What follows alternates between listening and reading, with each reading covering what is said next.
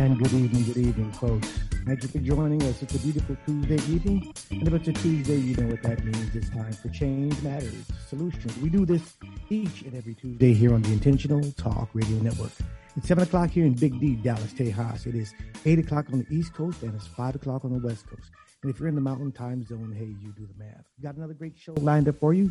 So stick and stay and don't go away. And remember, tell a neighbor, tell a friend to join.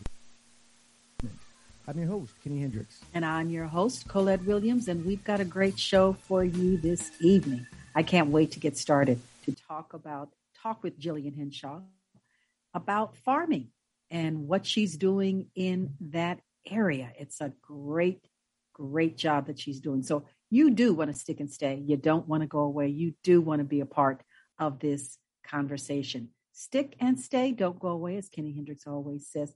I think that's a cute little rhyme. Stick and stay, don't go away. So that's what we mean right here on the Intentional Talk Radio Network, where change does matter. You know what, Ken? You sent me that uh, that article about the people in Englewood. Yeah. Mm-hmm. What in the world is going on?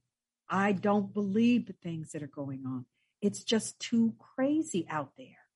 Yeah, I just crazy. don't believe. What is it? Uh, people have you know, like like you always say they've lost uh, the humanity. yeah. Uh, and you saw my my little text I put in there said, someone says, "Hey, there's a house party in Englewood. I will pass." I will pass you know, because yeah. I mean, any and, and unfortunately, um, and I hate to start throwing blame, but with a lot of the young people, this is the way it this is the way it is, and it is it is it is really really tragic it is tragic. It Whether really it's a hip hop concert, yeah. uh, uh, house party, things going there. It's it's like you can expect there to be shootings. Yeah, and and you can expect tragedy. Yeah, something's going to happen, and kids nowadays think and feel like they're invincible. It's yeah. not going to happen to me, and oh well if it does. You know, yeah. hey, cool. You know, or they just don't care. Like you said, they don't care. Some of the kids that you worked with uh, at the school talking about, I know yeah. I'm not going to make it past 25. Yeah. Uh, you know, yeah, it becomes they, a self fulfilling prophecy. It does. And, and they don't say 25. A lot of them say 18. A lot of them say 21. Most of them don't ever say 25 because they don't even expect to get there because they've seen so much tragedy. They've seen their friends gone, family members gone, parents gone everybody around them gone. So their feeling is that, oh, well, what's next for me?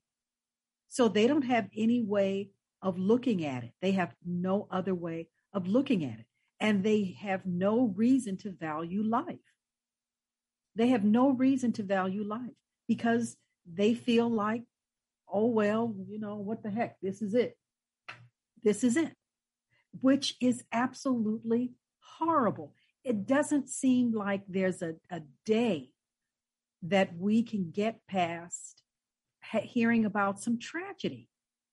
Not one day goes by that we don't hear about a tragedy. And it's getting to the point where I'm a person that watches the news all the time. I'm getting to the point where I don't want to see the news. I don't want to hear what's going on because all of it is tragedy all of it is it, it takes away whatever great feeling or whatever mood one could be in. I, ju- yeah, I've stopped watching the news. Yeah, I, I, used to be a news junkie, and I'd watch CNN and MSNBC and back and forth and watching, watching. Now for a different reason. All that stuff, that's also a reason. But with the politics, the way things are going, I am not watching because it is so we are in such a state, you know, in this country right now, and maybe in, in, the whole world, but in this country, we are in such a state that I, I, I never thought we'd see. Yeah. And things are really, really bad out there. They could really they are. Worse? Yeah. yeah. But could they be better? Yeah. But when you put an idiot in charge for 40, four years, and, and we're trying to clean up after those four years. Yeah. And, and, and trying to clean up after those four years and it really doesn't seem like people clearly understand that this is now cleanup mode. I was surprised when Joe Biden said that Kamala Harris is going to be his running mate in 24. He's going to run again. I was really surprised to hear him say that. In fact, uh, yesterday, I think it was, he had a hot mic. Oh, that was he, great. And he, that was yeah. great. I, I, was waiting for somebody on the left to come up with something like that. And he called that person a SOB. Mm-hmm. And you know, they, guy's father works for Fox. They both work for Fox News. Yeah. Peter Doocy and his father, Steve Doocy, on the five. And they're a bunch of wackos, you know, uh, more of these people who, and, and, you know, we've gotten to a point where you can show people empirical data. Yeah. Doesn't matter. Does not matter. Does not matter. You, yeah. You, they say these things, and I just saw uh, Ronny Jackson, who used to be the, the doctor, said that it, it, it just came out that the CDC was inflating the numbers of COVID deaths. Of course, he doesn't cite any source, but the next thing is, you know, Fauci, Fauci should be jailed. I mean, oh my on. God! Cite- and if they right, if they if he's he's inflating the numbers, excuse me, could you back this up a little bit? First of all, Fauci doesn't run the CDC. Right. He doesn't run the CDC, but not only that, he inflates numbers on COVID. Well, you got a maggot that sat that lived in the White House for four years that not only inflated numbers, but now they're talking about all the lies he told with all of his personal dealings, all of the lies that he told, and he inflated one of his hotels inflated Real, uh, he what? And you know what? Really? During, during, the campaign, when that came out that he was doing this stuff, his followers said things like, "Oh, well, he's a real estate people. They always do that." Yeah, that uh-huh. is illegal. Yeah, no, no matter right, that. no matter how you slice it, it's illegal. It is illegal. Fraudulent. Right, and I I'm just praying that the the AG in New York gets him. She vowed to get him. She went on public television and said she was not going to rest until she got it. Well, you know, if if the Democrats don't do something about this from a legal standpoint, I I, I don't know what to do because well, there's I, so much there's so much evidence out there. Right against I, I, him. Can't, I can't. I don't know if I can bring myself to vote for them again. I don't. I. You know what? I, I told you. I, mean, I, threw away. What, what do you need? What do you need? All the evidence is there. Right. I threw away my my Dem card because the Dems just are so weak and so silent and doing nothing. They're not standing up for anything or anybody. And the people of this country, those people that voted to put Biden and all of the others in office, their jobs are supposed to reflect what the people of this country want. They're yeah. not doing it. They're not doing it. I was talking to a friend of mine, and, and he was saying, well, maybe, and I'm hoping this is that they are gathering so much data that you, you can't refute it. They, but but I, I don't have a whole lot of faith, but I'm hoping maybe that's what they're doing. They're making mm-hmm. sure all the T's are crossed and the I's are dotted so that they nobody can say a thing. Maybe that's what they're doing. I mean, during during when when when Hillary was running against him, I said, you know, I hope somebody's in a basement getting all the dirt on him as possible, and they didn't do that. Yeah, you know, all the stuff they could have gotten, they didn't do. So I'm hoping somebody's doing it this time because he, I mean, so if he gets away with all this, what, I mean, what, what, uh, what's left? Yeah, there's no reason that he you know, should get away how with can anything. You, how can you? No, you get subpoenaed, and you say and, no, I'm not. Right, and you say I'm not going. The next thing should be jail. Yes, that's automatic jail. Oh. And, and speaking of which, our guest Jillian Hishaw she's an attorney. She can she can tell us. That's automatic jail. You get a subpoena, that means you don't have a choice. You got to be there. And if you do not show up, that's automatic jail. That's automatic jail. So it it what's going on is really really such a slap in the face to the people of this country on both sides because he's a clown and this is a mockery of a system. It's a mockery of the democracy. And how in the world could anybody want all of this to continue? We're in a state of flux because of the maggot. And we're running around trying our best to get out of this because of him. And he should be held accountable for every person that lost their lives since 2020. January 2020, he needs to be held responsible for every you know, life that was lost. You know, I mean, when he said it will go away like magic, I mean, that should be grounds for impeachment right there. You're in charge. Yeah, yeah, and and tell right, and then telling people to inject bleach, bleach, and that oh, he was only kidding. Yeah. Uh, yeah, no, he wasn't. You're yeah. lying. No, yeah. he wasn't. And, and stick a lot, maybe some some ultraviolet light in there. Yeah, yeah. Oh, it'll all change when the weather changes.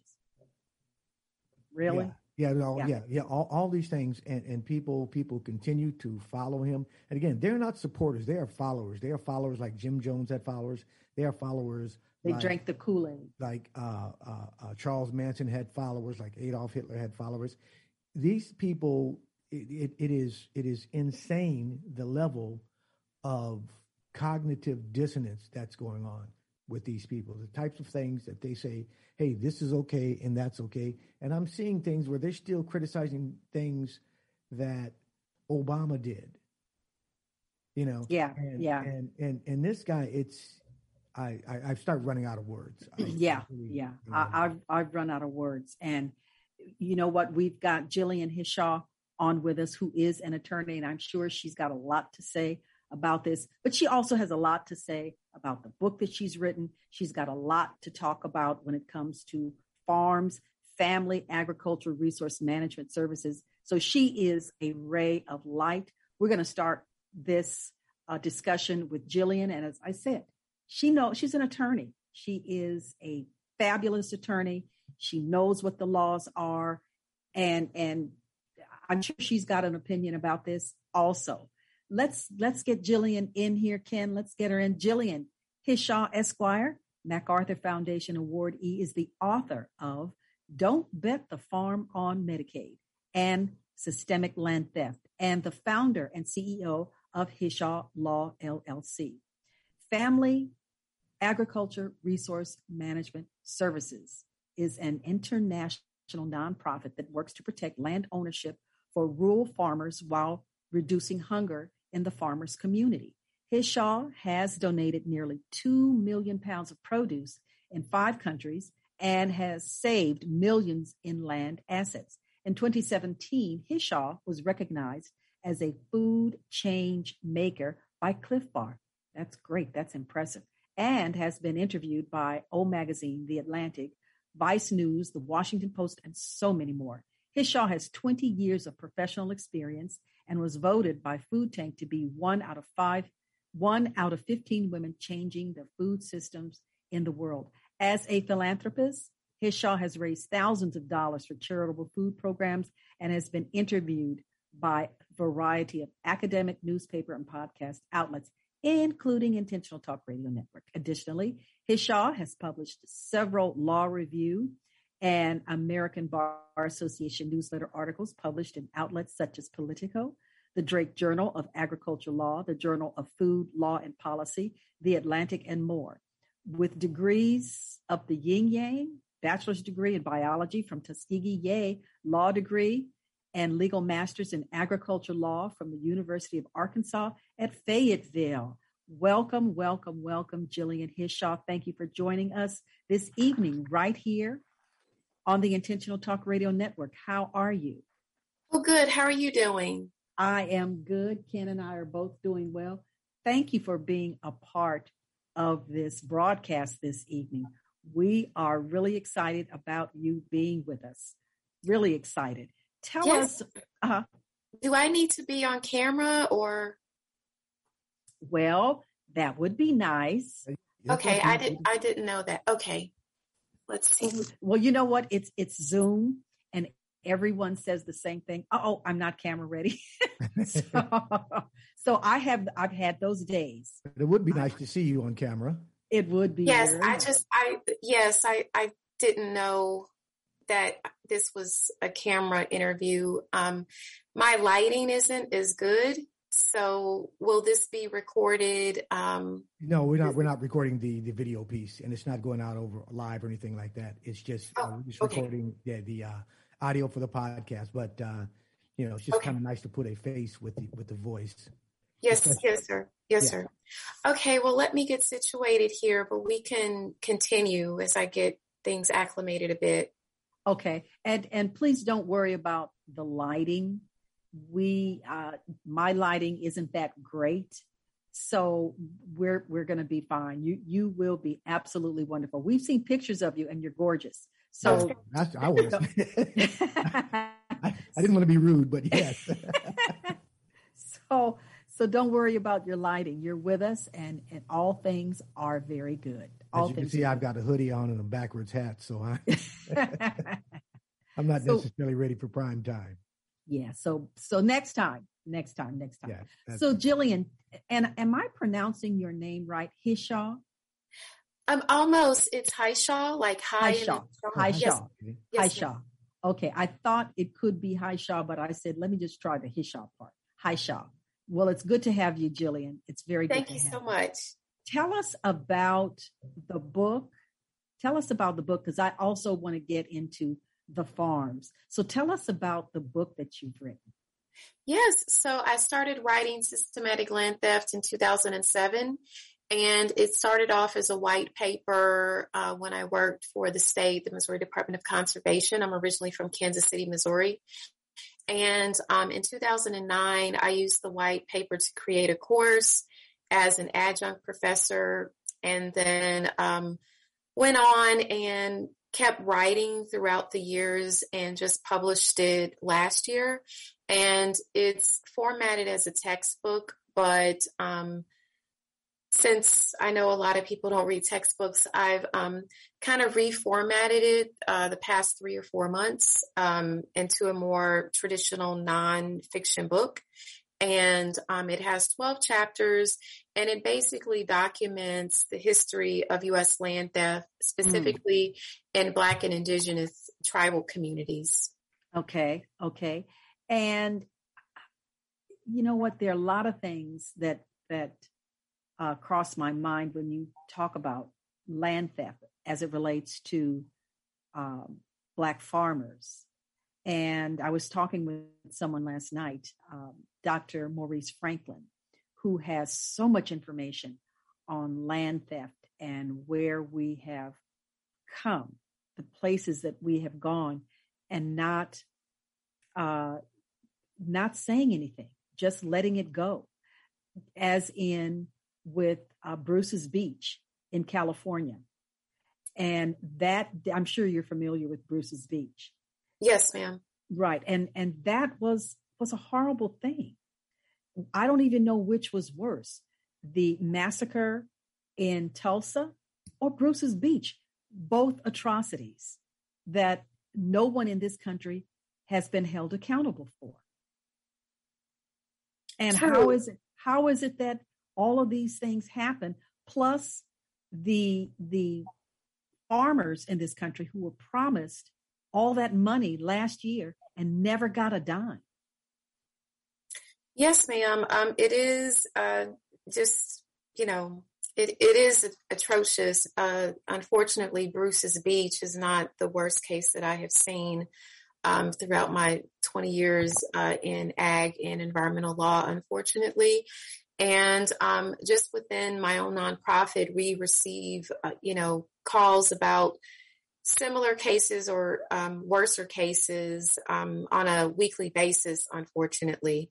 And so the problem here is that it dates back to, you know, the treaty agreements. It dates back to the way English law was established and the regulations were written and how the regulations were basically written to dispossess, uh, if they did possess, uh, Black folk and tribal uh, nations in particular out of their land. And so it's very purposeful um, when it comes to the regulations and the policy.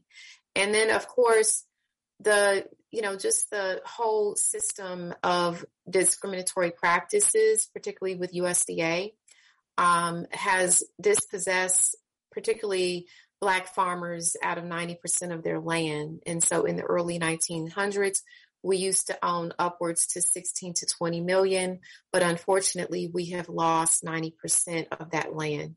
Whoa, you're kidding. So I, you're doing a lot of work in this area, and I have to ask. You know, you know, we read these things, of course, the Bruce's Beach situation, and and we've read over the years about black farmers not getting the fair deal you know, with, with regards right. to land, with mm-hmm. regards to contracts to provide food and all those sorts of things.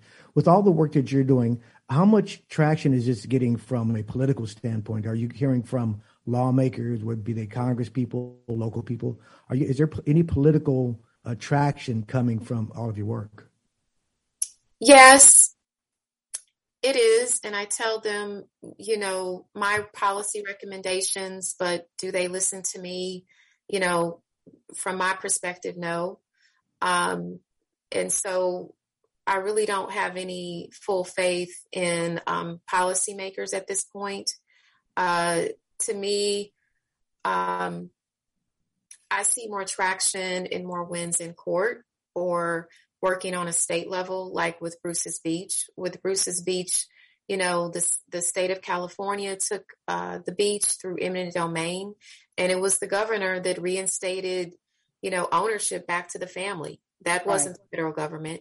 Mm-hmm. And so if you're hanging your hat on the federal government, you know, it's not going to happen. It's not going to happen. Base, yeah, you'll be waiting, you know, a long time, unfortunately, like the farmers have been particularly with what's called the Black Farmers Suit, which is um, legally known as Pigford v. Glickman. And that was filed in 1997 and settled um, in the, I believe, in 99. And, you know, it's 25 years later and they're still waiting. They're still waiting yeah. for the enforcement of the settlement agreement and they're still waiting for debt relief. And so it was supposed to be um, given in the American Rescue Plan, Section 1005 and 1006. Right. But um, unfortunately, you know, that did not um, come to be under Vilsack. And, um, you know, it was supposed to be um, also um, enforced as far as civil rights complaints and process and a moratorium in 2008 you know we've seen this um, sad song again not just in march of last year but in 2008 the legislature you know uh, tried to get usda to you know basically um, comply with what they promised in the consent decree. And yet again under vilsack um, you know then it was the obama administration and now it's biden uh, with Vilsack. You know, this is a three-term um, ag secretary, and the legislature under this ag secretary, you know, passed different regulatory um, protections for the farmers and things like this. And yet again, you know, there's no oversight, there's no enforcement, there's no teeth. So, what's the point of passing policy? What's the point of passing a bill if there's no enforcement behind it? It's just right. words on paper and it's a waste of paper. Right, right. So last year, the the amount of money that they were that the black farmers were supposed to get wasn't that around five billion? Yes. And they didn't get it. And John Boyd went on national television to say that the black farmers were they were promised this money, they never got it. Nobody has said anything. How can it be enforced? And well, they included they included another section in the Build Back Better bill, but you know, yet again, it's politics, and um, the farmers are passing away, unfortunately, which is you know what they want to see. Yes, it is. Yeah, and they so, just um, and it's it's almost like it's a waiting game, and they figure they've got all the time in the world. We can wait until yeah, wait. just they'll wait as long as it takes because they're not going to move. Because- you know what's interesting, and from a political standpoint, and you know, perception is very important, and words very important. I do recall that, and they were talking about the black farmers were supposed to get X, Y, and Z, and of course, the white farmers, you know, got their panties in a wad. Right. Upset. Mm-hmm. Why do you know? Of course, they they've gotten everything that the government's from you know beginning of time, but all of a sudden, when we say we're going to give the black farmers something, they have a problem with that, and I think that's because of the wording, and they don't preface it with you guys, and I'm not saying this is the exact words, but you guys have got yours. We've got to give these guys a break. We got to give them something. That's not happening. That is not happening. So, so Jillian, what what is what is the long term um, uh, resolution? Do we just continue to fight the good fight? Uh, what is the prognosis for uh, change in this area? Well, I mean, the uh, policymakers that included um, basically the debt relief in the Build Back Better bill eliminated the um, criteria of race and focused on the economics of the situation. And so, um, you know, what they did was really great in including that in the Build Back Better bill, and hopefully that'll be passed because um, the white farmers, you are correct, did file suit. Um, and to be more specific, 12 to be exact, um, last I had count of in 12 different states and 12, you know, different federal courts. And, you know, all stating, you know, reverse discrimination uh, under the Equal Protection Clause. And so, um, you know, it's very cumbersome when you're, you know, depending on um, the federal legislature uh, for relief because the relief was supposed to come 25 years ago. And many of the lead claimants, unfortunately, um, you know, have, have, passed away, and they they did not get the relief that they, you know, were were languishing on. Um, you know, uh, but you know, to put a positive note on it, it, you know, Bruce's Beach um, reclamation was a positive, definitely. Um, I definitely see that there would be more traction on the state level than the federal level. Um, and then also, there's definitely initiatives of people purchasing various tracts of land collectively um, and residing on, you know, six acre, five acre parcels um, within each family um, on a like a 200 acre tract. Right. And owning land collectively, you know, is definitely another resolution um, to the fact that, you know, in the Black community in particular, we lose 30,000 acres per year in land ownership. And that's why um, Farm's website is 30,000acres.org, and that's numbers, not words. And so that is a vast amount of land. And unfortunately, you know, it, it, it, the numbers keep dwindling. And so, according to the 2017 USDA census of uh, Black landowners, so according to those numbers, they we own collectively about 4.5 million acres of farmland. Um, but they're including the numbers to me are skewed. They're including uh, gardeners, like urban garden people. What? And yes, yes. They they've started giving the urban uh, garden people with a four by four plot on a city lot a farm number. What? And, Yes, to inflate the numbers because yeah. out of all of the demographics, uh, Black farmers had the lowest numbers. And so, um, you know, it's just another way of USDA to um, basically, I don't know, just not tell the story correctly. Yeah. And not tell the story that they're dispossessing Black folk, you know, of land, particularly right. during COVID. So, Right. And and this is not new. This is not new and it's not unusual. And no. to inflate the numbers and to dispossess the black farmers and and to give them nothing. And this is I, I think for white folks, this is just par for the course. This is just what they do. And because it has taken so many years for us to say enough is enough and we're going to stand up and do something about the things, the atrocities that have been committed against us. Here it is now. Uh, uh, Damario Solomon Simmons started the lawsuit against Tulsa, and I believe that began in either 20 or 21. And why, why did it take so long? Why did it take so long? What you've been involved in, John Boyd and all that he's doing. It takes us forever. And then, just like with CRT, it doesn't want nobody wants to have anything to do with CRT. So the battle is back and forth. Teaching critical race theory. Why? Nobody wants to be responsible for that. Nobody wants to be held accountable for that. So to me, it goes back to what we've done or haven't done in so many years. And we're we're it's almost like we're picking up the pieces and those who are in strategic places are saying, so what? No, not no, it doesn't matter now. It doesn't matter now. And attorneys are fighting tooth and nail. People are fighting tooth and nail for what's right.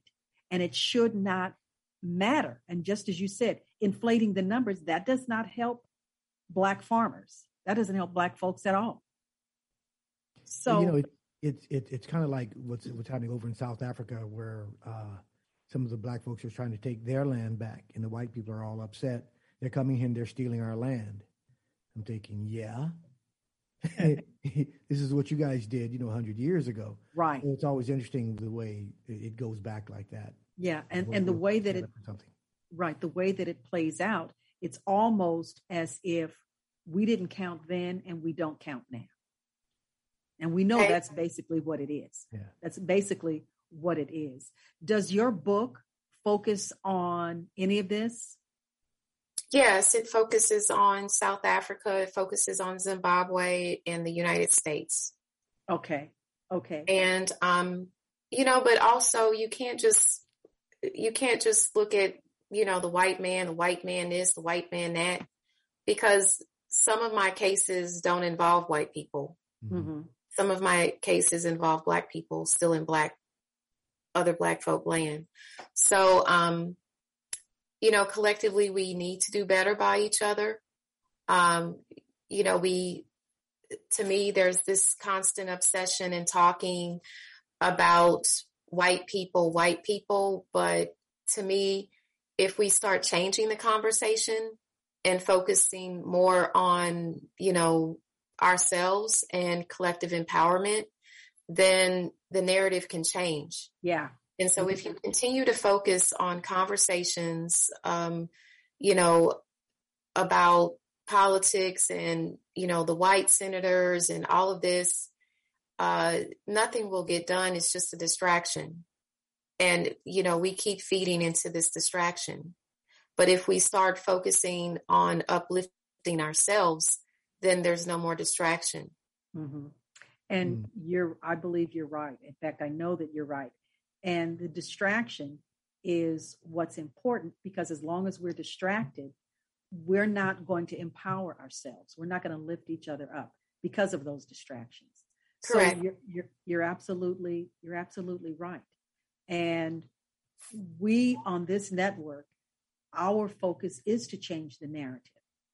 And there are a lot of things that we have to stop doing, stop blaming them because based on what I see and read and hear and watch, uh, we're no longer a threat. We're not a threat to anyone but ourselves. So as long as we continue the, down the path that we're going, nobody has to care. And we've got to stop thinking that they they're going to change it for us. We've got to do it ourselves. Yeah. I have a question. You donated nearly 2 million pounds of produce to five different countries. Yes. That's a lot of shopping at uh, Yeah. yes. Yes. Tell, tell us about how, that. Yes, please. So, Farms was started um, a little over nine years ago. We have three different programs. Uh, one, of course, is our legal services, where we focus on elder care of aging farmers, primarily and farm foreclosure prevention. And the second program is our Farmers Emergency Fund. And then the third program, as you mentioned, is our food bank program. And so the food bank program uh, operates not only in the US, but also internationally. And the premise of the program is a holistic model, and that's to purchase uh, produce from the farmers that would usually be composted, and then it's donated in the farmers community. Mm, okay. And what inspired you to write the book? My grandfather. Uh, he was raised on a farm in Oklahoma. I'm again born and raised in Kansas City, Missouri. And um, when he relocated to uh, Kansas City, along with my great grandmother, they hired a lawyer to pay the property tax on um, the 40 acre farm in Muskogee. But the lawyer stole the money and our land was sold in a tax lien sale without notice being given. And so, um, according to my elders that went to see uh, my grandfather's um, house decades ago, uh, there's now an oil pump going up and down because um, apparently the I believe the lawyer also knew that the land had known oil deposits. And so, you know, this isn't um, unfortunately an exception. I have cases right now in 2022 that mimic, uh, you know, my own family's land loss uh, uh, saga or whatever. And so um, that's the reason why I wrote the book. That's the reason why I do the work. And you know what? Uh, as you're talking about that, something comes to mind.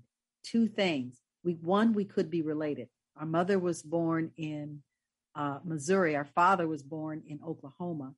Next, my father, my father's mother, my grandmother, had property in Oklahoma City, and apparently the property was either taken away or something happened to the property. My father asked me to look into it and gave me a folder full of documents.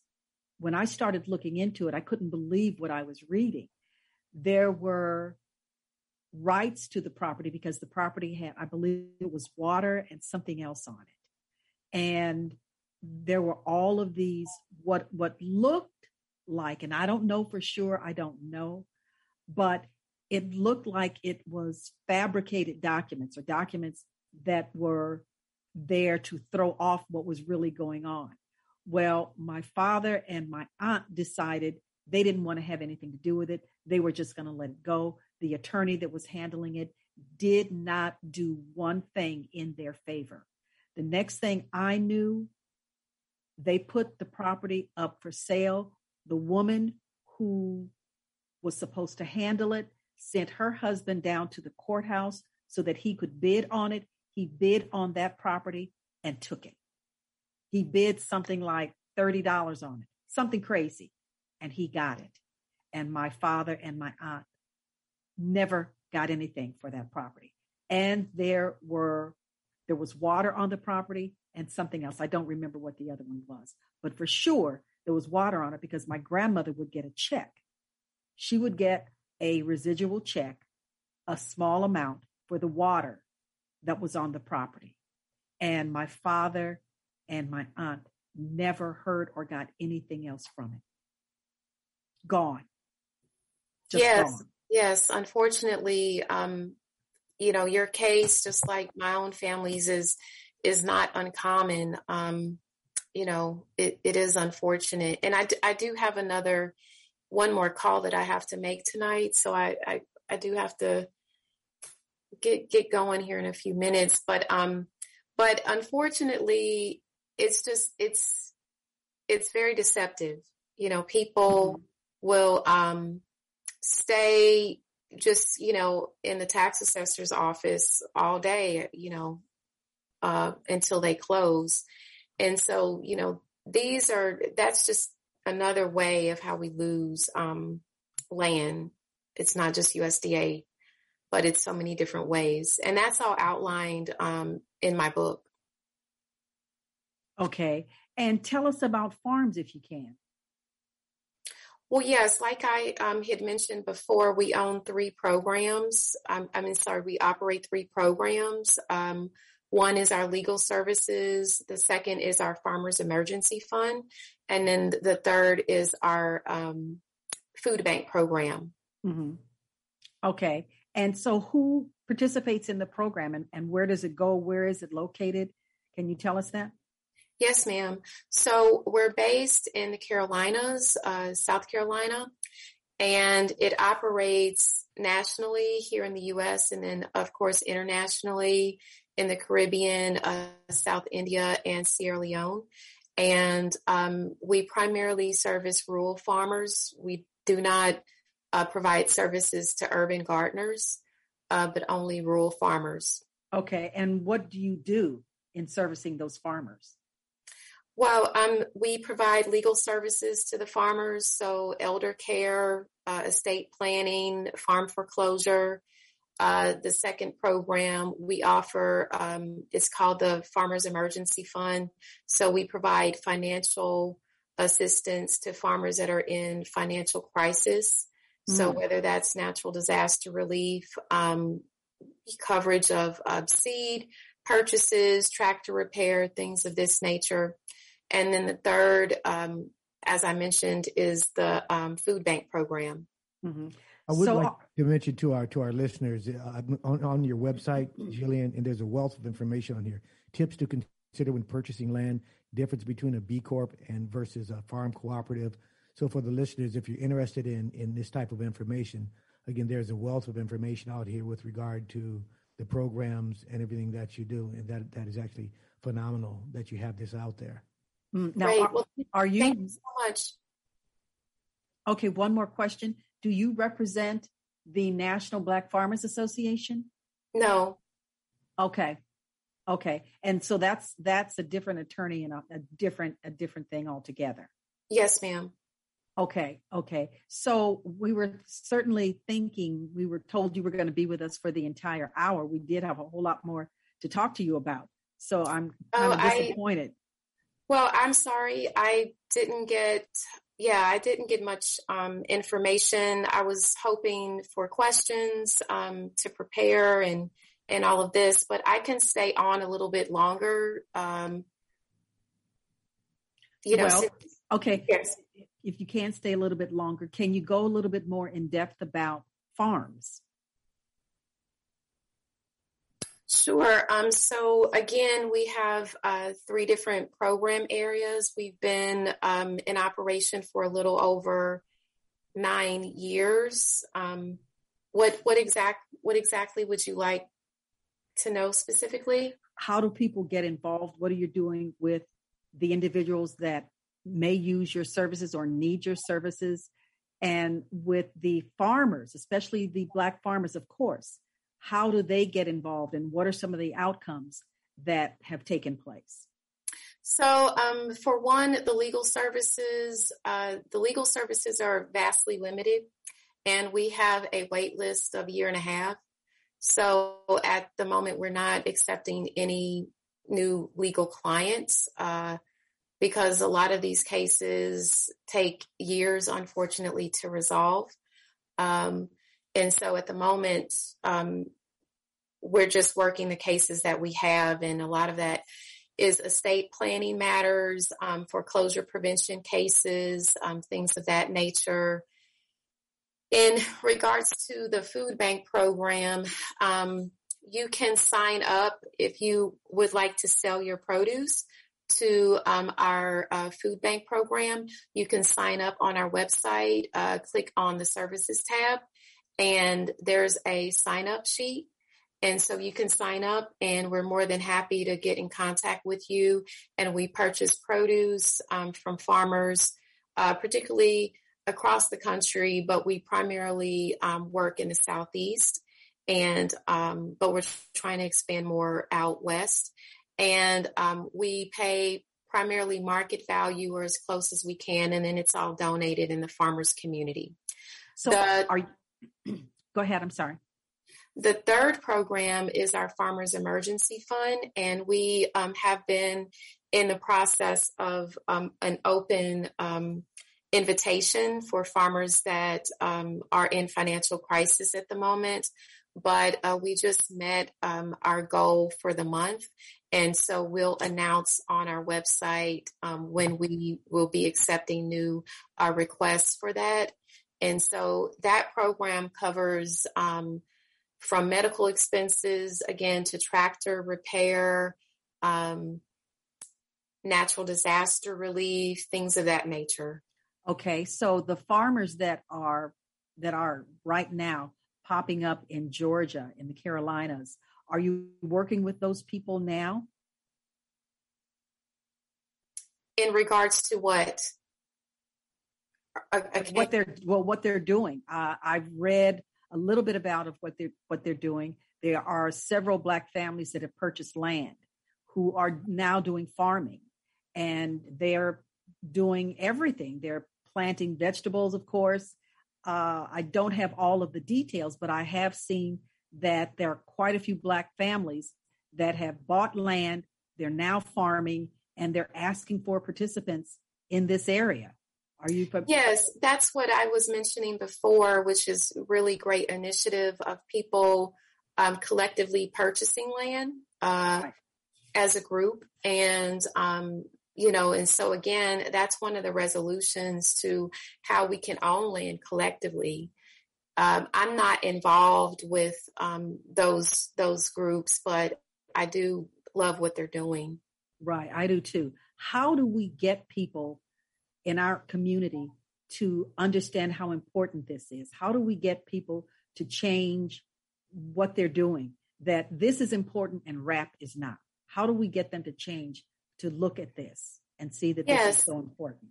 Just education and outreach primarily. So just continuing to educate people, um, you know, about the amount of land loss that we're losing, about how um, they can protect their land um, if they do own land, um, ways to purchase land. And I'll be um, offering various webinars and courses on my website, jillianhishaw.com, here in the next month or so. Um, if people are interested, they can sign up on my website and subscribe. And so, uh, to me, that's definitely um, the first step is education and outreach. That's why I've written not only systematic land theft, but my first book is Don't Bet the Farm on Medicaid. And um, it goes into detail about how nursing homes are taking um, land in rural communities as well as homes in um, in city areas. I, I was going to ask you about that. Don't bet the farm, farm on Medicaid. Medicaid. That that whole. How did you put that together? And, and you just said something about the nursing homes are taking property? Yes, through a Medicaid lien. And so people don't realize that when you qualify and sign up for Medicaid, if you have um, property in your name and you owe an outstanding debt to the nursing home, they have they the federal authority. It. Yes, ma'am. No, go ahead. I'm, we're listening. Oh, they have the federal authority to place a lien on your land.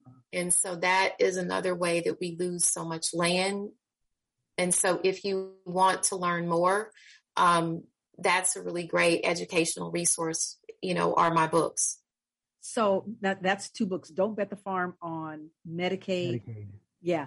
And most folks do not know that.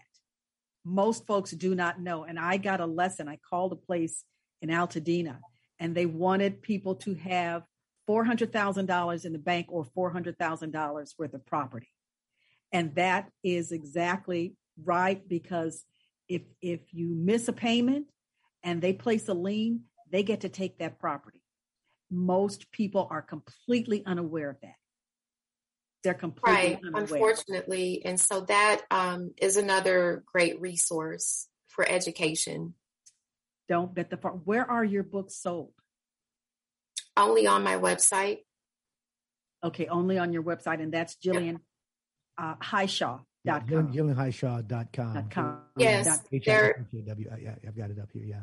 Yes. Okay. Yes, sir. So there's a there's a few um, bookstores that are carrying the systematic land theft, but they're only carrying the limited edition, which is the abbreviated version of the book.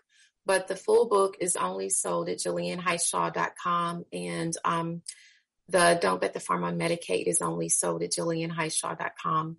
Okay. And so the short book for systematic land theft um, currently is sold at the Doc Shop in Fort Worth, Texas, as well as um, Sankofa Books in DC, Malik Books in LA as well. Okay. Okay. I'm going to look for the book because I, I am really interested in your books, number one. Number two, Black farmers. And Black farmers have not been given the attention that they so richly deserve. And for decades, Black farmers have been forgotten about. They've been given nothing, no help. And what has been done to them, it's an atrocity. and nobody's standing up for the black farmers. And it's time for all of us to stand up for the black farmers. They've contributed to this country, their families, their ancestors, their fathers, grandfathers, great grandfathers have contributed to this country. And nobody's standing up for the black farmers. And I see, Jillian, there's another book on your site, Quick Guide to Purchasing Land Abroad. Yeah, so there's several e-guides um, as well. So there's a free e-guide that deals particularly with Medicaid liens and estate planning. And then there is a also an e-guide if you are interested in um, purchasing land internationally. I have also worked on um, various projects internationally, particularly in Africa, on um, land purchases there. And so I wrote a quick e-guide um, for folks that you know want to um, purchase land abroad as well. Okay. I, I, know we don't have a whole lot of time left, but how risky is it purchasing property abroad? Um, it depends if you're an absentee owner um, compared to if you're staying there. Um, in particular, if you are staying there, then it's it's not that risky. Uh, but if you are kind of an absentee owner and you're leasing, then a lot of the type of um, challenges that we have here in the states is also prevalent um, internationally and so it's you know always important to have your paperwork and title in order no matter where you know your land is but it's it's just more logical to purchase land where you're where you're living, living yeah. and so if you you know, a lot of people are moving to Ghana, what have you. So if you plan on moving to Ghana, then it's really important to, um, you know, stay there. mm-hmm. What do you foresee for for landowners, for black farmers? What do you foresee in the future? Do you think it's going to get any better for the black farmers, especially those who are who are coming up now? Do you think things are going to get any better?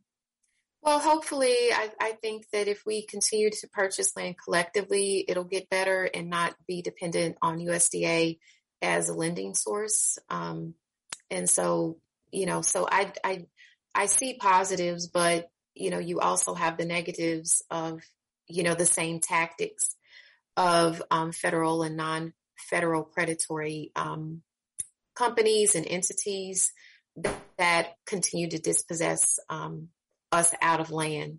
Right, right. And I do know that uh, the governor in California, Newsom, and um, oh God, I can't think her name escaped me that quick. Uh, they were supposed to make sure that the money that was lost, that family got their money back. And there was a ceremony. They got the land back. They got the beach back. They put up a, a, a headstone, so to speak, a monument, but nothing has been said in terms of whether or not they have been made whole again. And they probably they probably are looking at this going away because they were talking about something like $27 million. And I don't believe they've gotten that money. I don't believe they've gotten that. Yeah, I, I, yes, I, I don't know. Um, I yeah, I don't know anything about um, about that case um, in regards to that, but hopefully, you know, they'll eventually get it um, because it is due. But unfortunately, you know, whether it's the state or the federal government, you know, false promises, um, you know, right. has been common. So, yeah, yeah, and that's exactly what John Boyd said about the farmers getting the five billion dollars. It was a it was a false promise, and it was part of that Build Back Better package that has not, and that money hasn't been seen. And he spent well, that. that's originally it was part of the American Rescue Plan, and then um, they added it into the Build Back Better. But um, but yes, it, it's just another false promise, unfortunately. Right and how do you how do you deal with those false promises how do people how do they find what they what they really are looking for how do they get that because these are false promises of the yin yang, which we've experienced for hundreds of years. And no one wants to be held accountable for the false promises. And nobody, and just as you said, it's important that we do it for ourselves. And how do you hold those who make promises? How do you hold them accountable? I mean, I, I don't know. I don't know. I, I just don't know. I mean, you know, we've tried legislatively, we've tried in court, you know, with Pigford v. Glickman, um, as as I just stated, is which is known as the Black Farmer suit. Um, to me, it's just collective um, purchasing of land that you know seems very promising at the moment. And in that collective purchasing of land, how that that's a, the greatest way to get things going. And do you forget about holding folks accountable and just forge ahead, or do you do both? Well, realistically, I believe we, you know, we do both. So yeah, I, I do know, agree. I do I agree. Believe, you know, both are needed. Right, both are definitely needed, and I I don't know. Correct me if I'm wrong. I don't see enough attorneys, enough people such as yourself who are stepping up to the plate saying we have to do something about this. Those who are willing to represent, whether it's the black farmers or taking on initiatives and doing some of the things that you're doing. I don't hear about other people doing it. Do you? No, there's very few of me. Um, there, you know, there isn't a lot of money, just in particular, in general, in public service um, law, but um, you know, it's a very niche uh, type of law. Mm-hmm. And so after I finished up my JD, I got my legal master's in agricultural law at Arkansas and Fayetteville. And I've been, you know, practicing in this area, um, you know, over 15 years and then 22 years total with environmental policy and, and um, science. And so, yeah, I mean, there, there really um, isn't anyone, you know, like me um, that is doing the work. Um, it's very few and far between because,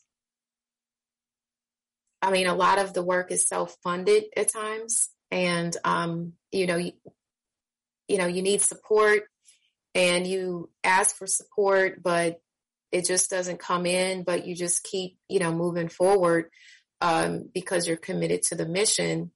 But, um, but, you know, when you look at the pros and the cons, I mean, you know, you have to really, you know, be realistic when you're a lawyer and you need to pay back your student loans. You need to provide mm-hmm. for your family. Mm-hmm. And so, you know, you have to take all of those things into consideration as well. Absolutely. Absolutely. And some of those things, um, sometimes they suffer, unfortunately. And it goes back to uh, Black folks have been suffering for how many years? We can't count them anymore. So, what you're doing is absolutely phenomenal. That's why when I saw some of the things that I saw on LinkedIn, I was so excited about you coming onto the show. And I, have said to so many people, uh, Jillian, who represents the farmers, the black farmers, and all of of what black farmers are trying to do. So it's really important that your message, your books, the information that you have, it's important that it get out. We, we don't want this in kept a secret or in a silo. Next week, uh, it was important. I'm sorry. It was important that we kick off Black History Month talking about the opportunities that people have, that Black folks have in farming and listening to your story and what you're doing and the accomplishments that you've made and the strides that you've made. You're making it possible for people to see things in a different light. Next week, we have uh, William Bill Coe, who is uh, the co founder of what is it? Green Acres, the Green Acres organization. And he's, excuse me? It's a great. Yes. So he's going to be on. So it's real important. It's vital that people know what you're doing, if they understand what you're doing and that your mission get out to the world. It's very, very important. That's why I felt that it was so important to have you on to talk about this. Yes, ma'am. The conversation has got to be had. Well, we thank you so much for being with us. You did stay with us. We really appreciate it. And we want to make sure that people understand what you're doing, where you're going with this, and why it's so important. And you've got the message out. We're going to keep getting the message out. We're going to keep mentioning your name and what you're doing as often as we can because it is critical to the to black people in this country. It is critical. So great. Well, thank you so much. Thank you so much. I encourage all of your listeners to purchase the book. They are very great resources. Um, and it provides not only um, a history of land theft, but also um, legal legal um, advice. Yes. You know what you need to do re- specifically regarding estate planning and and things of this nature. So, well, great. Thank you so much. We're going to get the information out there. Uh, the www.3000 is that 30 30,000 I'm sorry 30,000acres.org and to donate and to also purchase your books and get the information so that people can make these informed decisions about land and about Medicaid. Folks don't know. They stick their people in these homes thinking it's okay, and it really isn't. So thank you, thank you, thank you for that. We really, really appreciate it. And thank you for being on here with us on the Intentional Talk Radio Network. Great information, and the work that you're doing is phenomenal. Please. Thank you so much. Have a good night, Mr. Um, Hendrix and Miss Williams. Thank you again. Thank you, thank you so much. Take care. Bye bye. Good night.